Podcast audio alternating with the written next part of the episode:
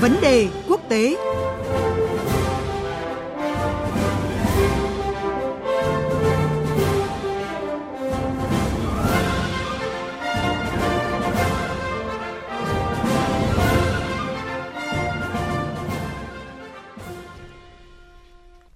Vâng thưa quý vị và các bạn, sau một quá trình tranh cử dài và đầy kịch tính của hai ứng cử viên Tổng thống Mỹ năm nay là đương kim Tổng thống Donald Trump và cựu Phó Tổng thống Joe Biden, thì bây giờ là thời điểm nước Mỹ cũng như thế giới đang hồi hộp chờ đợi kết quả cuối cùng để biết xem ai sẽ trở thành người chèo lái nước Mỹ trong 4 năm tiếp theo. À, đến thời điểm này, tức là khoảng 7 rưỡi tối ngày 3 tháng 11 theo giờ Mỹ, thì hầu hết các điểm bỏ phiếu trên khắp nước Mỹ đã và đang đóng cửa và để bắt đầu cho quá trình kiểm phiếu. À, không khí tại các điểm bầu cử đang nóng lên từng phút và cũng đã có các điểm bầu cử đầu tiên công bố kết quả. À, vấn đề quốc tế hôm nay sẽ dành chọn à, thời lượng cho phần bình luận trước thời điểm nước Mỹ gọi tên vị tân tổng thống à, nhiệm kỳ thứ 46 cũng như là cập nhật những diễn biến mới nhất của quá trình bỏ phiếu tại Mỹ. À, chương trình thì đang được phát trên kênh thời sự VOV1 và phát trực tuyến trên fanpage Facebook ở địa chỉ VOV1 gạch ngang thời sự. Quý vị và các bạn quan tâm đến nội dung chúng tôi đề cập, đặt câu hỏi hoặc là nêu ý kiến của mình với các vị khách mời thì có thể gọi điện đến số máy là 0243 934 9483 hoặc số máy 0243 9 563 563. À, bây giờ thì chúng tôi à, xin được trân trọng giới thiệu hai vị khách mời đang có mặt trong à, phòng phát thanh trực tiếp lúc này là tiến sĩ à, Phạm Cao Cường, Phó Viện trưởng Viện Nghiên cứu châu Mỹ, Viện Hàn Lâm Khoa học Xã hội Việt Nam. Vâng, xin chào khán thính giả của Đài Tiếng Nói Việt Nam. Vâng, và nhà báo Trần Thanh Tuấn, nguyên phóng viên thường trú của Thông tấn xã Việt Nam tại Mỹ. Vâng, xin chào khán thính giả của Đài Tiếng Nói Việt Nam. À, vâng, à, thưa quý vị và các bạn, à, thưa các vị khách mời, hàng triệu cử tri Mỹ thì đã đi bỏ phiếu trong ngày bầu cử mùng 3 tháng 11, tức là à, tối hôm qua và đêm hôm qua theo giờ Việt Nam. À, trước đó thì cái số lượng cử tri đi bỏ phiếu sớm đạt con số hơn 100 triệu, tức là cái mức cao chưa từng có trong các kỳ bầu cử tổng thống Mỹ thời hiện đại. À, trước khi phân tích cũng như là dự đoán về kết quả của cuộc bầu cử đáng chú ý này thì à, bây giờ chúng ta sẽ cùng tìm hiểu xem không khí tại Mỹ ở thời điểm này cùng với phóng viên Phạm Huân thường trú Đài Tiếng nói Việt Nam đang có mặt tại Washington DC. Xin chào anh Phạm Huân ạ. À, vâng, xin chào chị Thanh Huyền, xin chào uh, các vị khách mời và quý khán giả. À, hiện tại thì tôi đang đứng ở một cái điểm bỏ phiếu ở thủ đô Washington, nơi mà các cái điểm bỏ phiếu đang chuẩn bị đóng cửa vào lúc à, uh, 8 giờ tối. Các cái điểm bỏ phiếu tại đây được mở cửa từ à, 7 giờ sáng để à, người dân có thể tới bỏ phiếu trực tiếp hoặc là bỏ phiếu qua hòm thư bưu điện. Và theo cái quan sát của tôi thì à, năm nay cái tỷ lệ bỏ phiếu trong ngày bầu cử cũng khá sôi động, mặc dù là không quá đông như 4 năm trước. Cái lý do thứ nhất có lẽ là do rất nhiều cử tri đã đi bỏ phiếu sớm trước ngày bầu cử và cái lý do thứ hai có thể là do người dân lo ngại về lây nhiễm Covid-19 nên là không muốn xếp hàng dài. Cái không khí tại các điểm bỏ phiếu thì diễn ra khá nghiêm túc và trật tự với cái sự hỗ trợ của các nhân viên bầu cử dành cho các cử tri. Và ngay bây giờ thì à, đã có một số bang đã bắt đầu thông báo về à, cái số phiếu bầu dành cho các ứng cử viên. À, hiện tại thì uh, cụ thể tại bang Kentucky, ông Donald Trump đang được 203.000 phiếu so với 156.000 phiếu của ông Biden.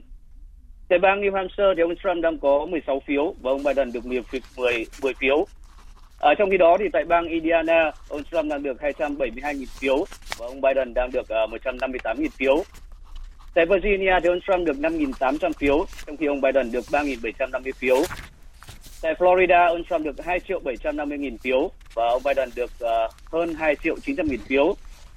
Tại Nam Carolina thì ông Trump đang có 3.300 phiếu và ông Biden đang có 1.300 phiếu. Và tại Georgia, ông Trump được 97.000 phiếu và ông Biden được 75.700 phiếu. Hiện uh, các cái điểm bỏ phiếu ở nhiều bang đã đóng cửa và chỉ trong chốc lát nữa thì tôi nghĩ rằng là sẽ có thêm một số bang khác công bố dần cái kết quả kiểm phiếu của mình. Dạ vâng, như vậy là cái kết quả đã đang dần được uh, tính đến và được công bố rồi đúng không ạ? Và theo ghi nhận của anh thì các cử tri tại Washington DC ạ, nơi anh đang có mặt hiện nay thì có cái sự lựa chọn ra sao uh, trong hai ứng cử viên là ông Donald Trump và ông Joe Biden ạ? À, vâng, nếu nói tới cái khu vực thủ đô Washington thì đây có thể được coi là một cái thành trì của Đảng Dân Chủ. Thì nơi đây thì có truyền thống ủng hộ Đảng Dân Chủ. Các ứng cử viên Đảng Dân Chủ thì đã luôn giành được đa số phiếu bầu tại đây kể từ năm à, 1964 và kể từ năm 1972 thì à, các ứng cử viên tổng thống thuộc Đảng Cộng hòa chưa bao giờ nhận được quá 20% số phiếu bầu của cư dân tại đây. Phần lớn cái dân cư tại à, thủ đô Washington là người da màu và là dân nhập cư và những ngày này thì không ủng hộ các cái chính sách của Đảng Cộng hòa. Chính vì vậy thì cũng như những năm khác, cái lựa chọn của họ chắc chắn sẽ là ứng cử viên Đảng Dân Chủ. Cụ thể trong năm nay là ông Joe Biden chứ không phải là ông Trump. À, qua tiếp xúc thì tôi thấy rằng là cử tri tại thủ đô Washington năm nay đi bỏ phiếu khá đông đảo và thể hiện cái sự ủng hộ mạnh mẽ đối với ông Joe Biden. Mặc dù là chỉ có 3 phiếu đại cử tri nhưng uh, dù sao thì uh, cái khu vực thủ đô Washington cũng đóng góp một phần nào cho cái cuộc chạy đua vào Nhà Trắng của cựu phó tổng thống Joe Biden. Dạ vâng. Xin cảm ơn phóng viên Phạm Huân với những thông tin vừa rồi, có lẽ là rất kịp thời và rất là nhanh chóng với những cái kết quả đầu tiên à, về các bang à, đã kiểm phiếu cho đến thời điểm này. À, và thưa các vị khách mời ạ, như phóng viên Phạm Huân của chúng tôi đã thông tin ạ, thì bây giờ thì đã có những cái bang đầu tiên à, có những cái kết quả ban đầu, à, chẳng hạn như là New Hampshire, Indiana hay là Kentucky. À, thưa tiến sĩ Phạm Cao Cường, ông nhận định như thế nào về những cái kết quả đầu tiên này? Vâng, tôi cho rằng là các cái kết quả đầu tiên này cũng rất là đáng khích lệ.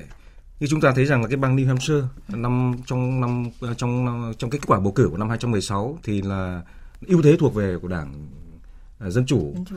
Thế còn đối với bang Indiana thì vẫn là thuộc ưu thế của đảng Cộng hòa và kể cả Ben Kentucky thì cũng thuộc ưu thế của đảng Cộng hòa. À. Cho nên nếu với việc mà đảng Cộng hòa của tổng thống Donald Trump tiếp tục mà có chiếm ưu thế ở bang New Hampshire thì tôi cho rằng đây cũng là một cái tín hiệu nó khá khả quan.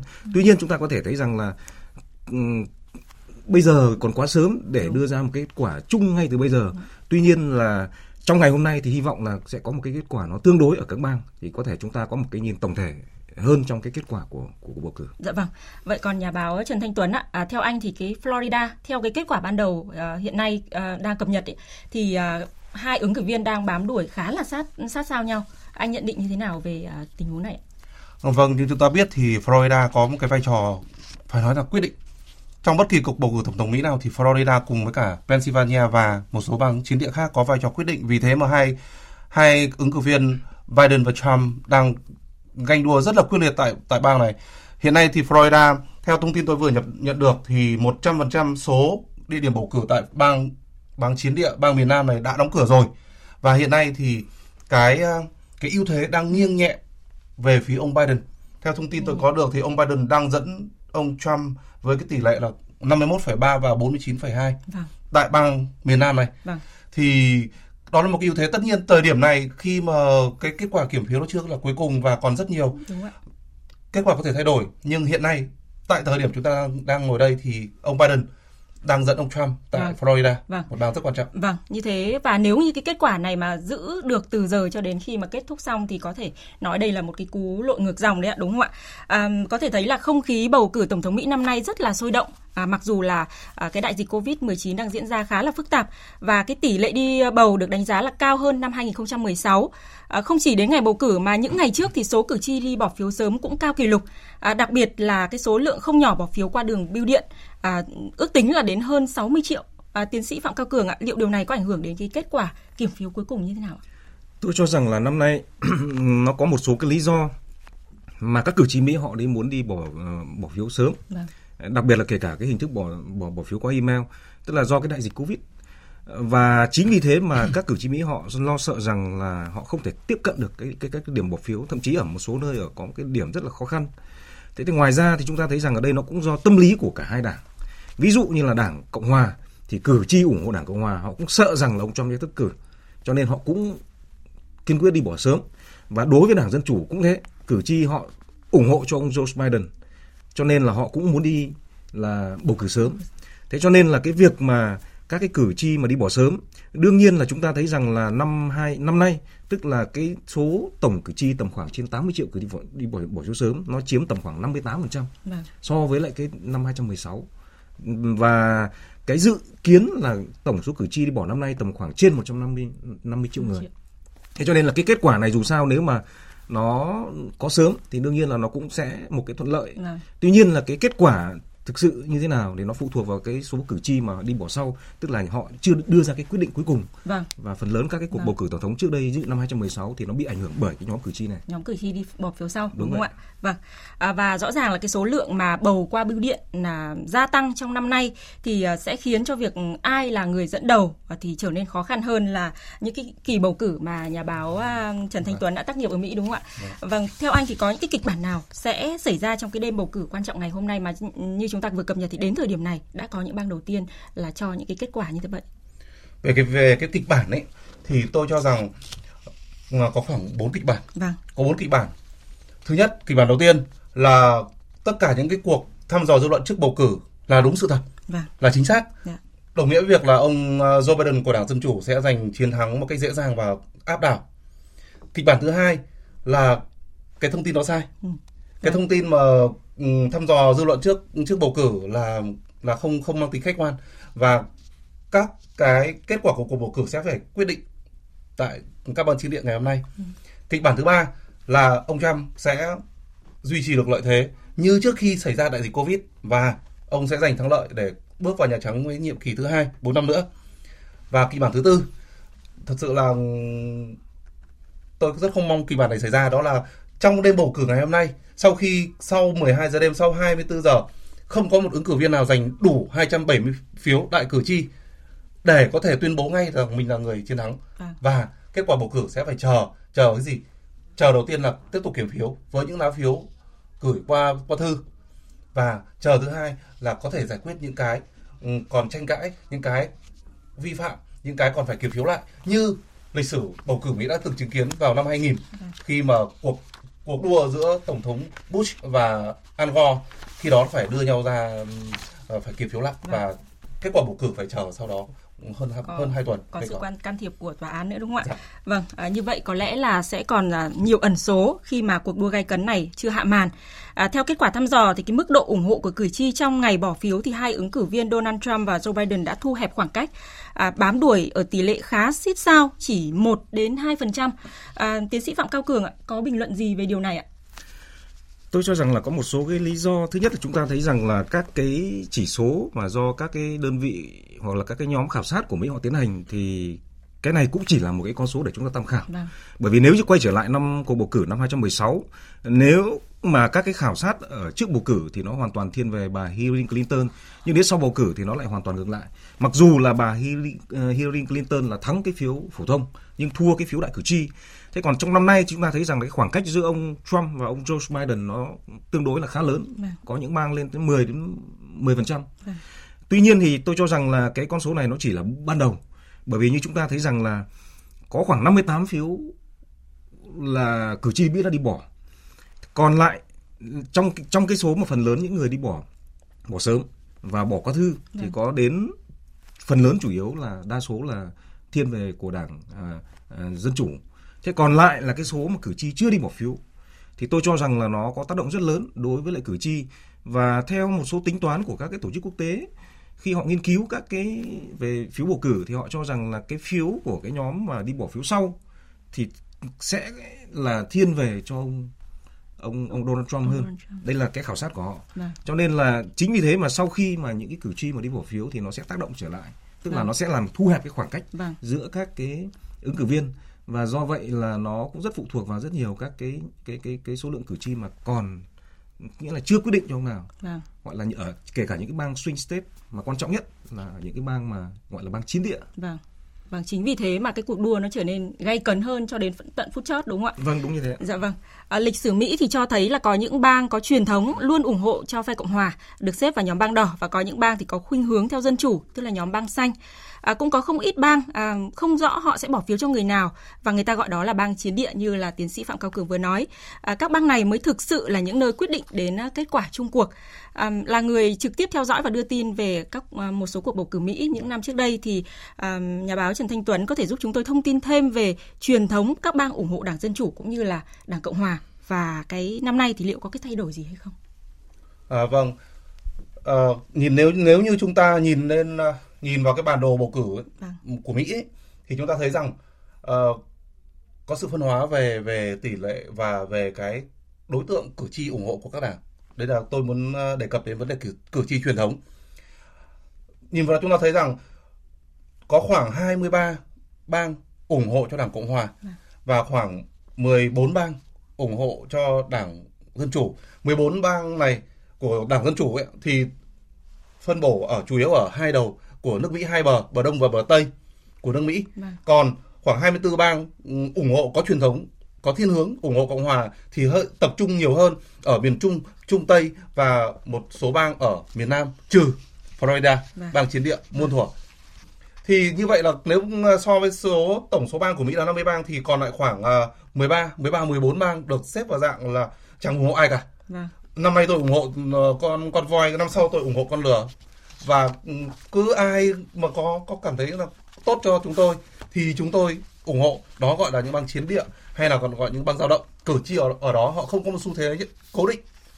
Thì những cái bang này như uh, biên tập viên thanh huyền vừa đề cập có vai trò quyết định bởi vì cái số lượng cử tri tỷ lệ cử tri truyền thống họ thay đổi rất ít. Vâng. năm nay cũng vậy.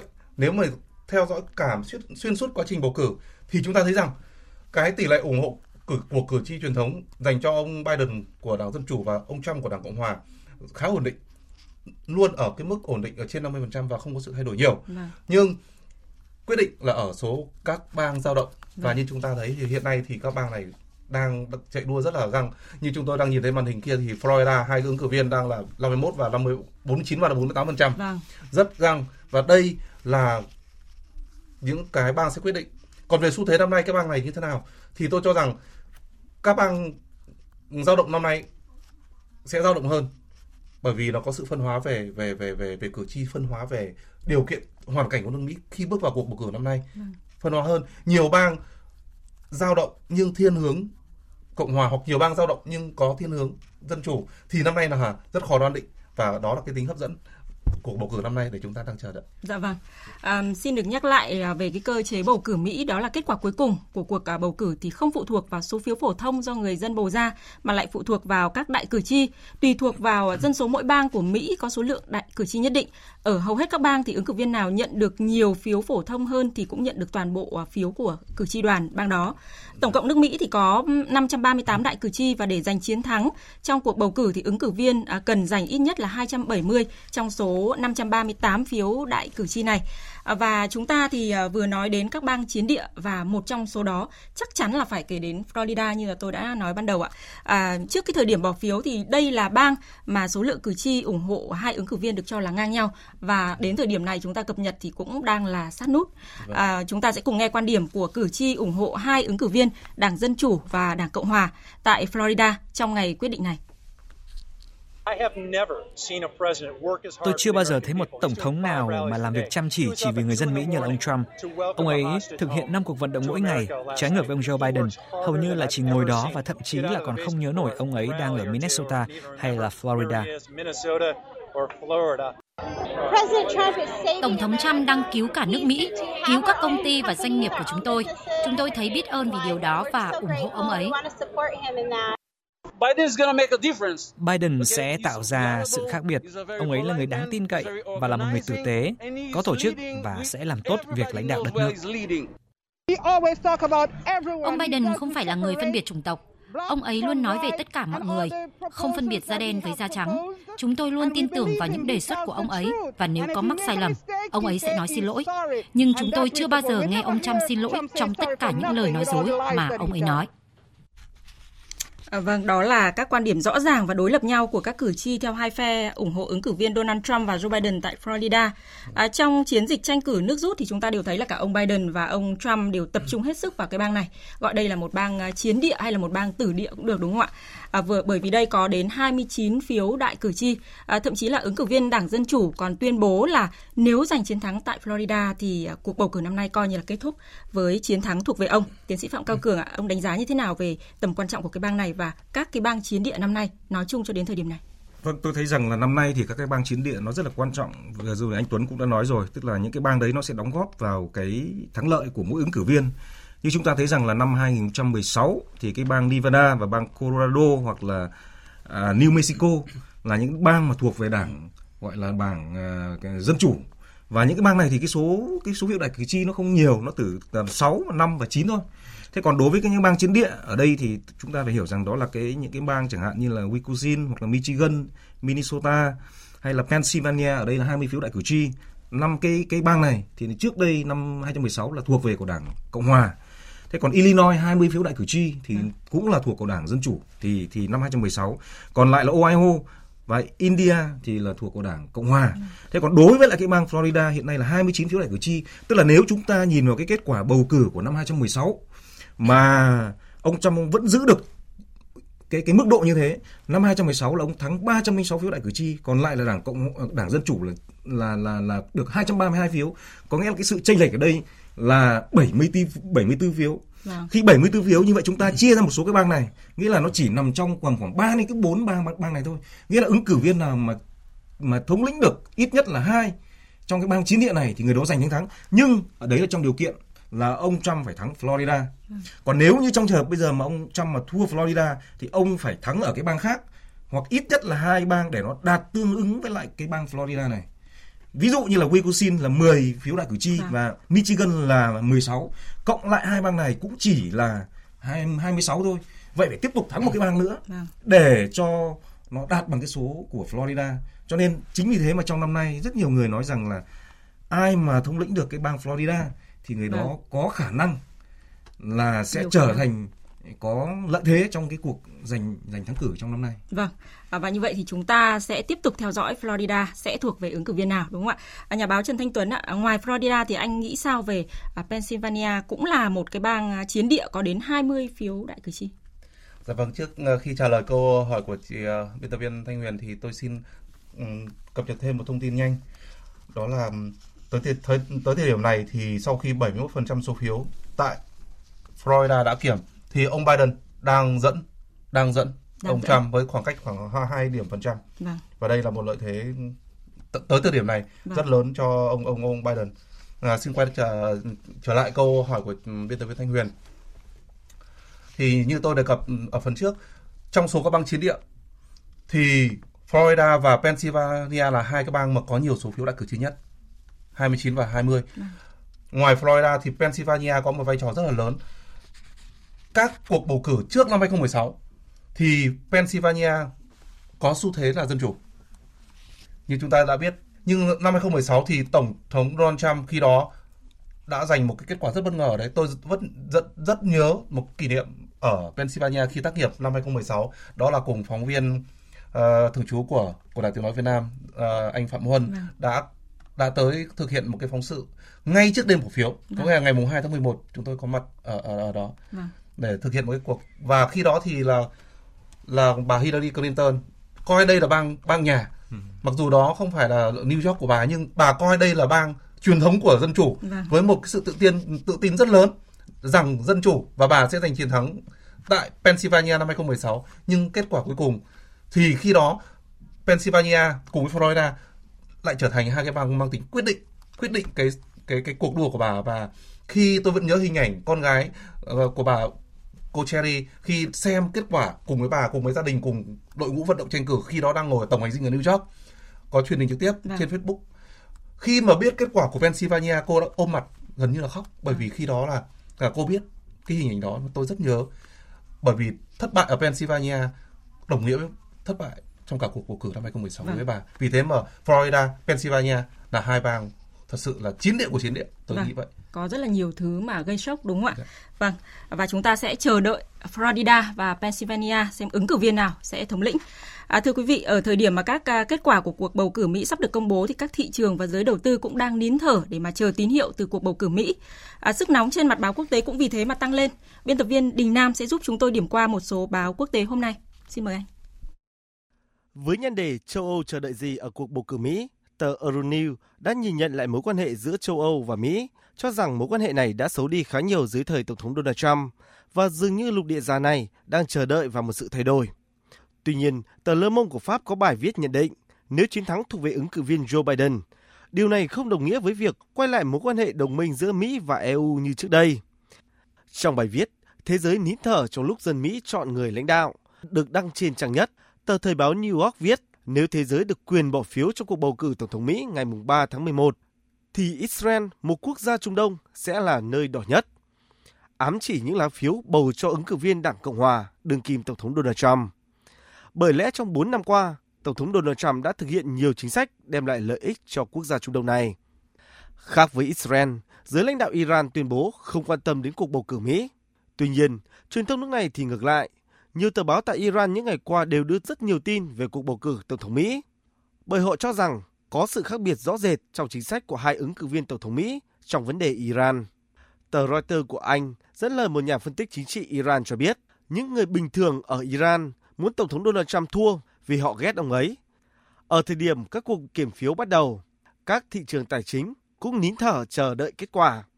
Tờ Thời báo Tài chính dự báo, Với những chính sách hạ thuế doanh nghiệp và chính sách năng lượng của ông Trump trong nhiệm kỳ đầu, nó có thể tạo ra những tín hiệu tích cực cho thị trường chứng khoán Mỹ nếu ông Trump thắng cử lần này. Ngược lại, với những cam kết chuyển đổi từ ngành công nghiệp dầu mỏ và sẽ chi 2 tỷ đô la Mỹ cho nhiệm kỳ đầu để giảm lượng khí thải carbon và điện khí hóa ngành giao thông, thì thị trường năng lượng Mỹ và thế giới dự báo sẽ có phản ứng xấu nếu ứng cử viên Đảng Dân Chủ thắng cử. Vâng, câu hỏi ai sẽ là người giành chiến thắng à, sẽ còn rất là nhiều ẩn số và cho đến thời điểm này chúng tôi nhận thấy là một cuộc đua ừ, rất là gay cấn và kịch tính. À, tôi cũng muốn biết là dự đoán cá nhân của hai vị khách mời cho cái câu hỏi này ạ. À, xin mời tiến sĩ Phạm Cẩm Cường. Tôi thì tôi cho rằng là cái khả năng thắng của tiếp tục của ông ông Trump là thách thức. Nếu như mà thua Florida thì khả năng rất là khó nhưng mà tôi thì tôi vẫn hy vọng là nếu mà có cái gì đó tốt thì là tôi cũng sẽ ủng hộ ông Donald Trump. Vâng, còn à, nhà báo Trần Thanh Tuấn thì sao ạ? À, một câu hỏi thật sự rất khó. Nhưng uh, nếu được được dự đoán từ cảm tính, từ hoàn toàn quan điểm cá nhân thì tôi cho rằng cơ hội chiến thắng đang nghiêng nhẹ về ông Biden. Ông Biden với vâng. những diễn biến với những diễn biến của sáng nay chúng ta vâng. đang ngồi đây và theo dõi bầu cử Mỹ thì những diễn biến này tôi dự đoán rằng cái uh, ưu thế đang nghiêng về phía ông Biden. Dạ vâng, như vậy là hai vị khách mời của chúng ta đang có hai uh, ứng cử viên uh, của mình rồi đúng không ạ? À, và chắc chắn ở thời điểm này thì không chỉ người dân Mỹ uh, mà trên thế giới cũng đang hồi hộp chờ đợi xem kết quả cuối cùng ra sao, những dự đoán uh, và các cái cuộc thăm dò chính xác đến mức độ nào. Và ngay ở phòng thu lúc này thì uh, tôi cũng đang hồi hộp xong không biết là vị khách mời nào sẽ là uh, dự đoán chính xác ạ. Các bang ở Mỹ thì sẽ tiếp tục kiểm phiếu trong những giờ tới và thậm chí là còn lâu hơn nữa.